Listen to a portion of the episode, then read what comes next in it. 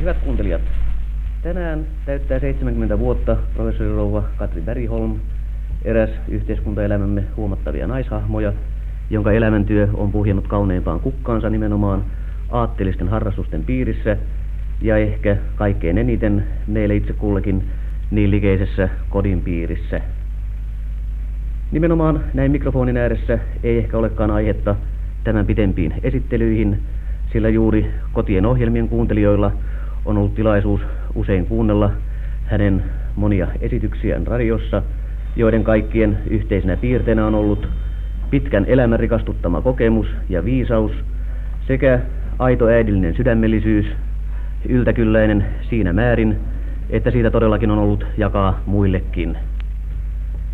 Tänään merkkipäivänä me olemme mikrofonin kerran tahtoneet myös yhtyä lukuisiin onnittelijoihin ja samalla saaneet luvan pieneen keskusteluhetkeen näin juuri merkkipäivän vaiheilla.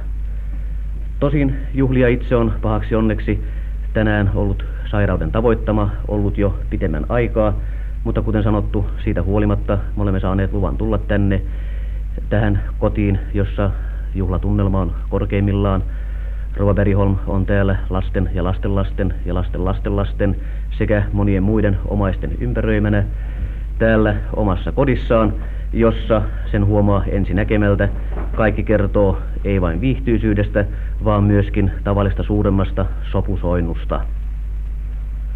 Mutta alkaaksemme itse keskustelun, minä saan ehkä ensimmäiseksi viitata Rova Beriholmin elämän työhön, ja siinä mielessä minä olisin pyytänyt kysyä, mikä tai mitkä niistä monista julkisista harrastuksista, jotka ovat olleet teidän sydäntänne lähellä, ehkä näin merkkipäivänä muita, muita kirkkaammin tulevat mieleen? No tietysti varsinkin sotilaskotityö, jolle minulla on ollut onni antaa elämäni parhaat vuodet ja kaikkein suurimman innostukseni. Ja jossa minä olen saanut tuntea, että minun isämaan rakkauteni on niin kuin löytänyt luontaisimman ilmenemismuotonsa. Ja tämä työ ei ole ainoastaan tuottanut minulle mitä suurinta iloa ja tyydytystä, mutta myöskin niin äärettömän paljon ystävällisyyttä ja hyvyyttä, että minä en koskaan voi siitä tarpeeksi olla kiitollinen. Niin, varmaankin ovat hyvin monet ne nuorten miesten polvet nyt jo aikamiesikään ehtineet, jotka tämän sotilaskotityön välityksellä ovat saaneet, saaneet miten minä sanoisin, nauttia niistä elämäntyön hedelmistä, joita me tänään juhlimme. Näiden järjestöjen joukossa on myöskin kenraali Mannerheimin lastensuojeluliitto. Olisiko Siellä. siitäkin jotakin kerrottavaa? No niin, siellä on taas tämä kodinhoitoopisto. Sillä nuorethan ovat sekä nuoret miehet että nuoret naiset minun sydäntäni lähellä. Sä tämän päivän nuorista on, ne on huomispäivän ne, jotka vievät eteenpäin Suomen kohtaloita. Ja niin sanomattoman tärkeää koittaa auttaa heitä löytämään sellainen perustus elämälleen, joka todellakin kestää. Minähän itse kuulun niihin harvinaisen onnellisiin ihmisiin, jotka aivan nuorena löysin elämän toverin, jonka kanssa pian 50 vuotta olen saanut viettää niin onnellista elämää, jota varmaan vain harvoille on suotu. Kun minulla nyt on 70-vuotispäivänä niin tilaisuus sanoa radiokuuntelijoille ja varmaan monelle ystävälleni siellä tervehdyksen. Niin minä tahtoisin sanoa heille, että uskokaa onneen. Älkää koskaan tinkikö vaatimuksissanne, mutta ennen kaikkea älkää tinkikö siinä, mitä te tahdotte antaa. Sillä vain sen verran, mitä me voimme antaa toisille, sen verran me myöskin voimme itse saada takaisin. Niin, tällä tavalla me olemmekin tulleet sille keskustelun alueelle, joka on harvinaista tällaisten juhlapäivien yhteydessä. Useimmitenhan juhlapuheet ja siinä muodossa esitetyt ajatukset ovat eniten esillä. Mutta ehkä meillä juuri näin mikrofonin ääressä on tilaisuus tällaiseen intiimiin keskusteluun. Minä olisin pyytänyt Rova Beriholmia jatkamaan tätä elämänviisautta nimenomaan ajatellen niitä lukemattomia nuoria radion kuuntelijoita, joilla on elämä vasta alussaan ja siinä mielessä varmaan paljon paljon odotettavissa ei vain hyvää, vaan oppimista.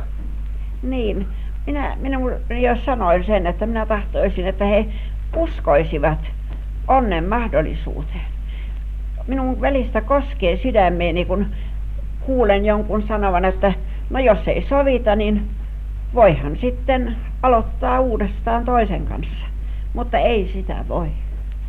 Vaan jos todellakin tahtoo löytää ehjän onnen, niin kyllä se on vain yhden ihmisen kanssa elämässä. Ja silloin joka ikinen päivä tuo mukanaan uutta oppia ja uutta sisältöä ja uutta rikkautta. Ja sitä kasvaa juuri siinä, kun saa koittaa kaikkein parastaan tehdäkseen toisen onnelliseksi. Silloin moninkertaisesti tulee takaisin se vähän, minkä itse on antanut.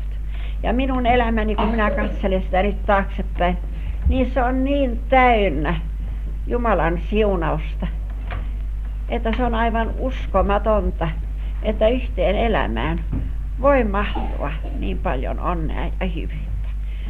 Ja minä tahtoisin myöskin kiittää radiokuuntelijoita, jotka monet ovat ystävällisesti muistaneet minua kirjeelläkin joskus jonkun puheen johdosta, joka on ollut heille läheinen. He eivät usko, kuinka hyvältä tuntuu, kun tietää, että on saavuttanut kosketuksen elävään ihmiseen. Ja ehkä sillä lailla pikkusen saanut auttaa häntä löytämään pohjan siihen, joka hänelle itselleenkin on arvokkainta ja tärkeintä. Saisinko minä vielä tehdä kaksi ehkä aika lailla vaikeata kysymystä? Näin, näinkin korkeana merkkipäivänä on varmaan lupa katsella taaksepäin ja ehkä tehdä sitä koskeva kysymyskin. Mikä on ehkä teille, professori Rova Beriholm, ollut elämänne vaikein taistelu, joka on sitten päättynyt voittoon? Ja toisaalta minä olisin kysynyt, kysynyt mikä on ollut suuri voitto? Se on niin kummallista, että kun te nyt kysytte, mikä on ollut vaikeaa. Minusta minulla ei ole ollut vaikeutta ensin, vaan minusta se tuntuu niin ihmeelliseltä, että yhden ihmisen elämä on ollut niin suojattua ja niin jo lapsuuskodista asti saanut sellaisen pohjan, joka aina on ollut valoisa ja aurinkoinen ja hyvä. Tietysti elämässä on taistelua, mutta se taistelu on enimmäkseen niitä voimia vastaan, joita jokaisessa ihmisessä on. Syntiä ja kaikkia sitä vastaan, joka, jota tuntee, että ei, ei ole oikeata. Mutta jokainen pienikin voitto sillä tiellä helpottaa seuraavaa. Ja sillä lailla minusta ainakin tuntuu, että minun elämäni on vaan yhtä ainoata auringonpaista. Kun tänään varmaan lukemattomat kansalaiset, sellaiset, jotka eivät ole henkilökohtaisesti tai muuten tilaisuudessa tavoittamaan teitä, varmaan ajatuksissaan ovat mukana tässä merkkipäivän vietossa.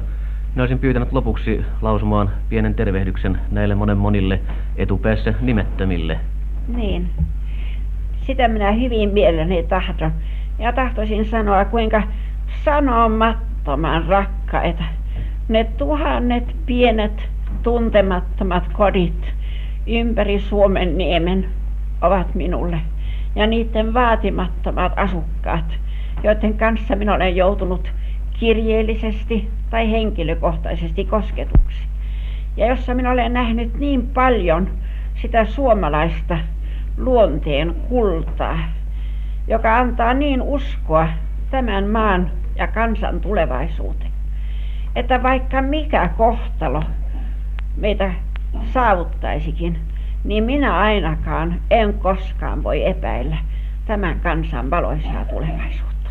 Ja sitten minun terveiseni olisi se, ettei ainoakaan nuori ihminen uskoisi, että hänen elämänsä on vähäpätöinen. Että se ei merkitse mitään, mitenkä hän elää, vaan hänen pitää ajatella, että hän juuri on se, josta riippuu, kestääkö Suomi vaiko ei. Jos jokainen meistä näin käsi kädessä tahdomme luoda tätä muuria ympäri Suomen vapauden, niin ei löydy sitä voimaa maailmassa, mikä tällaista kansaa voisi hävittää.